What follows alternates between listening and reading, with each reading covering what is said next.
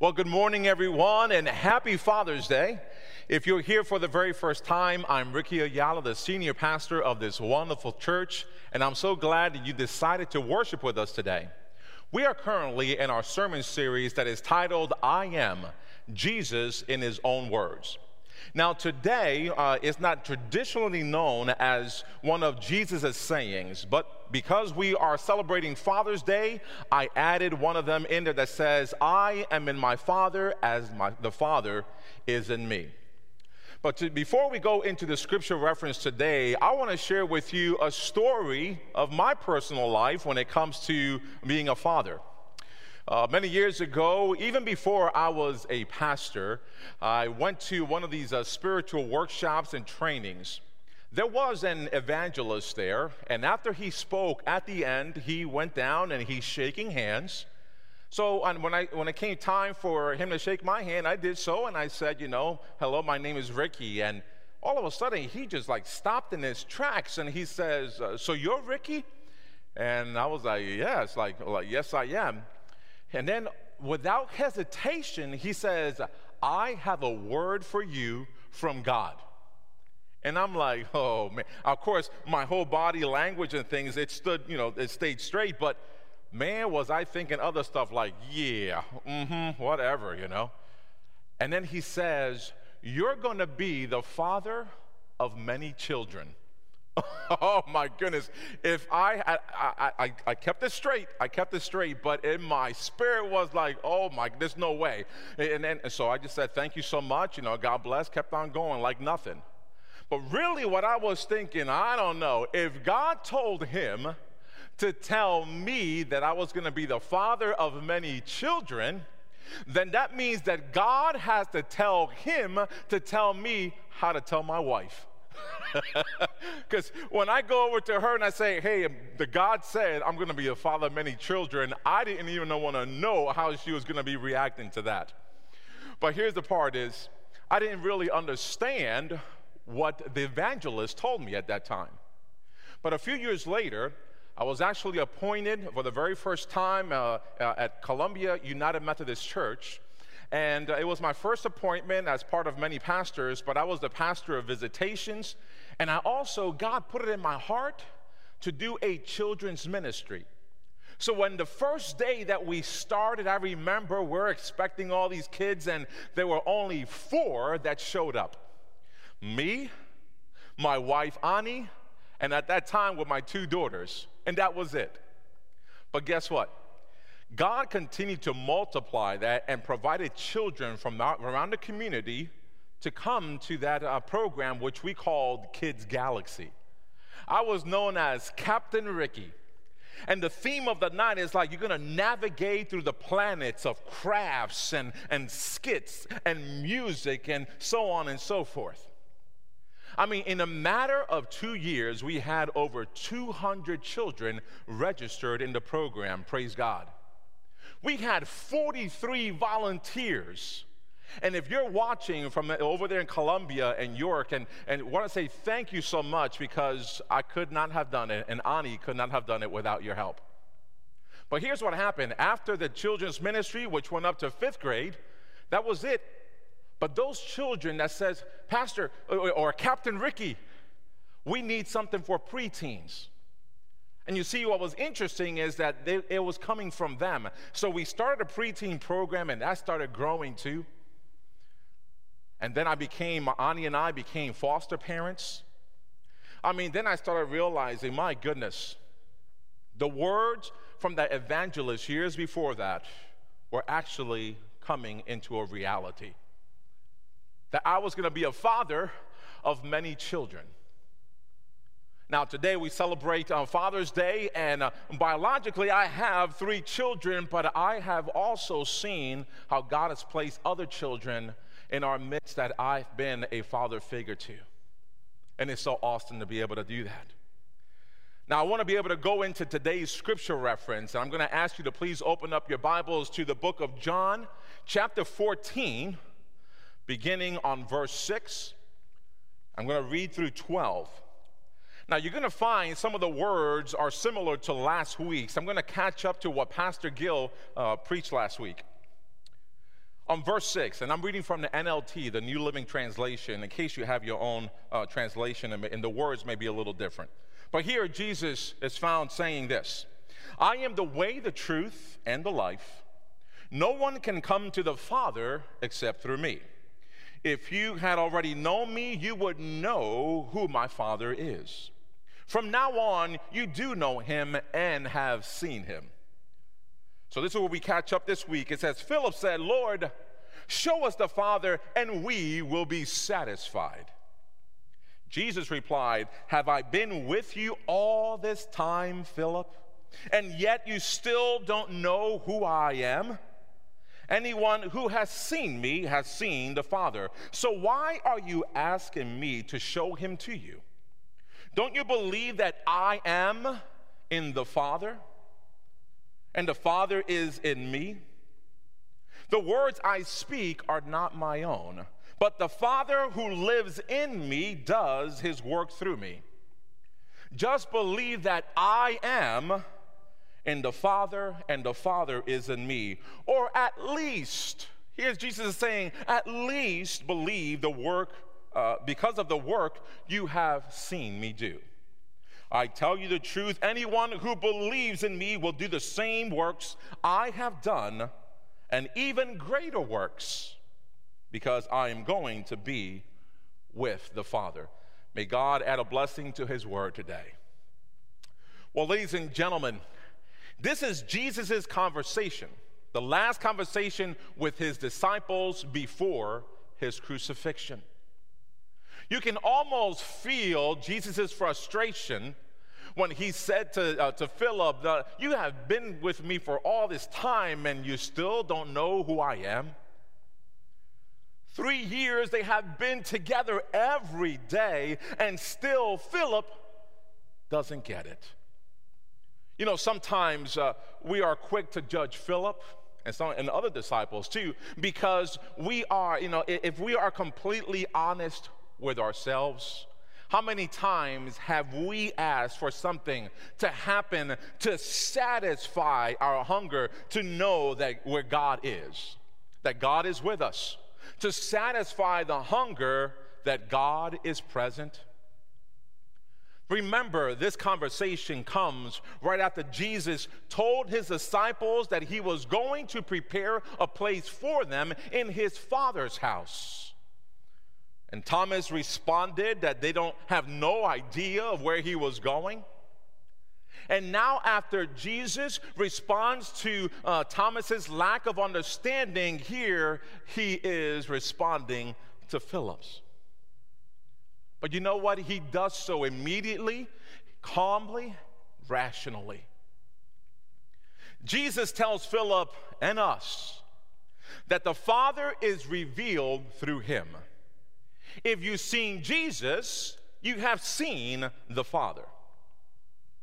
Now, how many of us who are fathers can truly say that we have set a great example in our children? To love, to listen, to guide, to show to work hard. One of my hopes is that my children can see me as a great role model a great father that provides for their needs, but not necessarily their wants.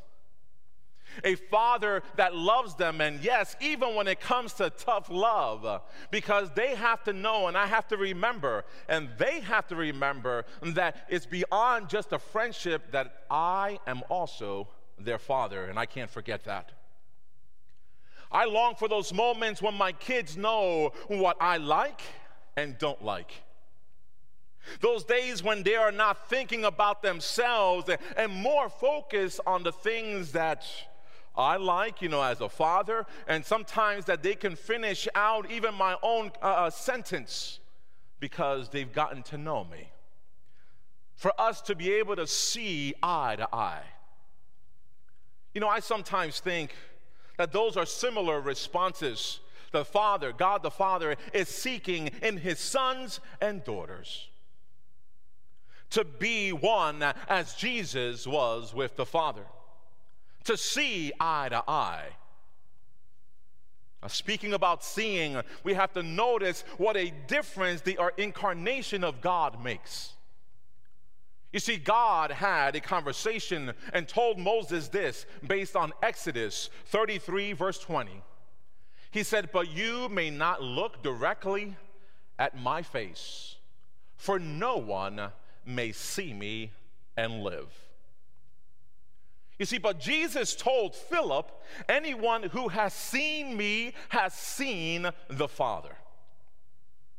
This gives a new perspective of what Jesus told his disciples previously in Matthew 13, verse 17, when he said, I tell you the truth, many prophets and righteous people long to see what you see, but they didn't see it.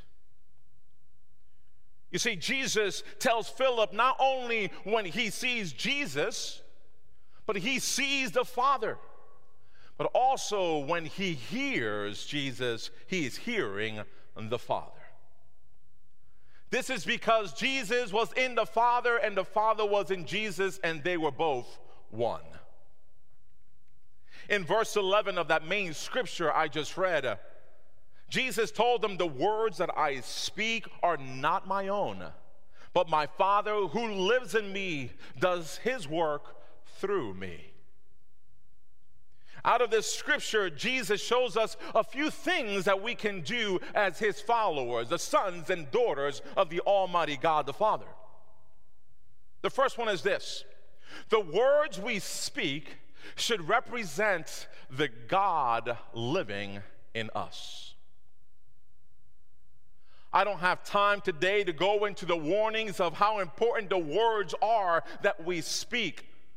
But I encourage you to go into the, the New Testament book of James, and it's only five chapters, to go ahead and read it and see how God is able to uh, uh, find out ways that you can transform your life, especially in chapter three. If out of all the chapters for this particular uh, uh moment, read chapter three because it deals with how to control our tongues and what to say. Another part that we want to share with you is that others should come to know God the Father by what they see in us. You see, if people are not seeing God in us, then we are too preoccupied with self we are feeding our own will and not leaving room for the will of God the Father in our lives. what they see in us should be a genuine relationship with God the Father. What they see in us should be the consistency of trusting in God even when things don't go our way. The works we do, here's the third point the works we do should point others to God. In the book of Colossians, chapter 3, verses 23 and 24, the Bible says this Whatever you do, work at it with all your heart, as working for the Lord, not for human masters. Since you know that you will receive an inheritance from the Lord as a reward. It is the Lord Christ you are serving. I want to share this also, but, but you, you got to be careful not to fall into the trap that you want to work for God, that you forget to spend time with God. So you got to understand, I have fallen into those traps before. Yes, I'm a pastor, and all of a sudden, because I'm a pastor, I always got to, in my mindset, I got to work for God, work for God. And there's been times that I've gotten frustrated. There's been times that I, I don't know what to do here and there. Is because I have forgotten to spend time with God, not being transparent with you. So, what I'm telling you when you are thinking about working for God, make sure you spend time with God, is because of my own personal experience. The more you spend time with God the Father, the better chances of knowing what you need to do for God. Jesus said, I am in the Father as the Father is in me the works we do should point others to God. in verse 12 of that John uh, passage. It says, I tell you the truth, anyone who believes in me will do the same works I have done. And I love this part even greater works, because I am going to be with the Father. Now, how many of us who are fathers desire for the children to succeed? Personally, I want my children to succeed and do greater things than I ever did. But I believe wanting them to succeed doesn't mean to give them everything they want when they want it. You see, we as children, sons and daughters of God, we get mad when we don't get our way. We pound or we stomp our feet when things don't go as planned.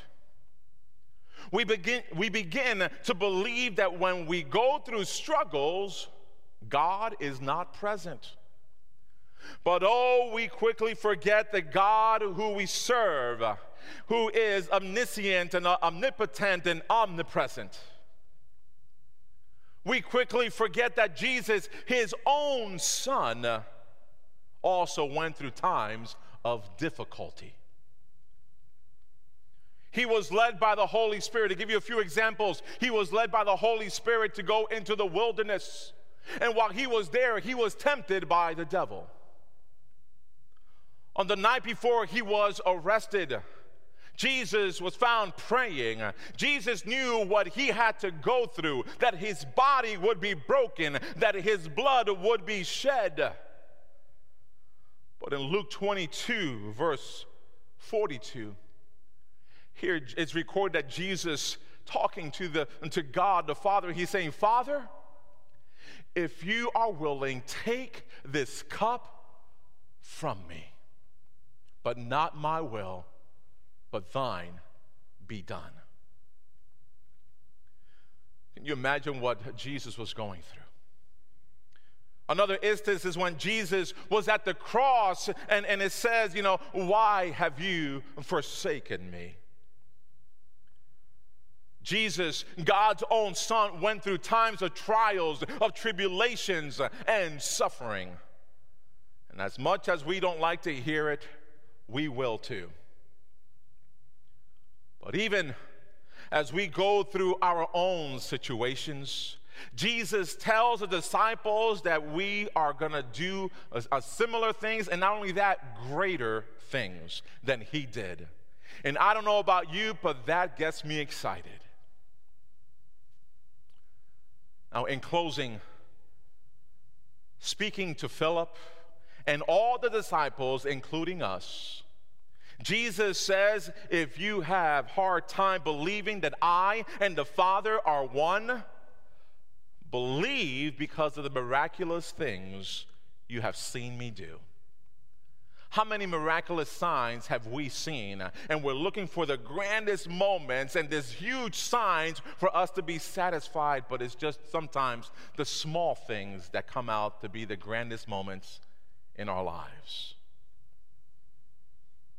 A few days after this came, the greatest miracle of all time, the resurrection. Then uh, the disciples finally got it. You know, I love the song by Mercy Me that's titled Even If.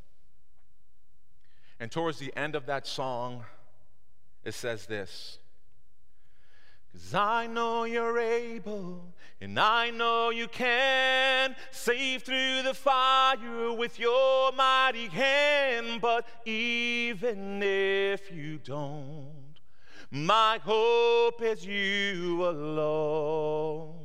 I know the sorrow, I know the hurt would all go away if you just say the word. But even if you don't, my hope is you alone. It is well with my soul. It is well, it is well with my soul. Jesus said, I am in my Father, why don't we follow his great example to be in the Father as the Father was in Jesus? Your earthly father may not have been good to you. But let me tell you this God the Father wants a relationship with us. That's right, you and me. Having Jesus as our Lord and Savior, it makes us the sons and daughters of the Almighty God the Father. Let's start living like it. Now, for those of you who have been watching and listening, and you want to start a relationship with God the Father through Jesus Christ, I'm going to ask you to echo this prayer with me. And for everyone else who has already accepted Jesus Christ, I'm going to ask you to close your eyes and, and be in prayer for those who are going to accept Christ in their lives for the very first time. So join me in prayer. Almighty God, I want to know you more. I've tried to live life on my own. I can't do it anymore. I want to be one with you. But I know I can only have a relationship with you through Jesus. Today, I accept Jesus in my life, the same Jesus who died for me, who rose for me, his body broken, his blood shed for me. Forgive me for my sins. Wash me clean. Help me each day to let go of my will and do your will, that I may say, You are in me as I am in you. In Jesus' name, amen.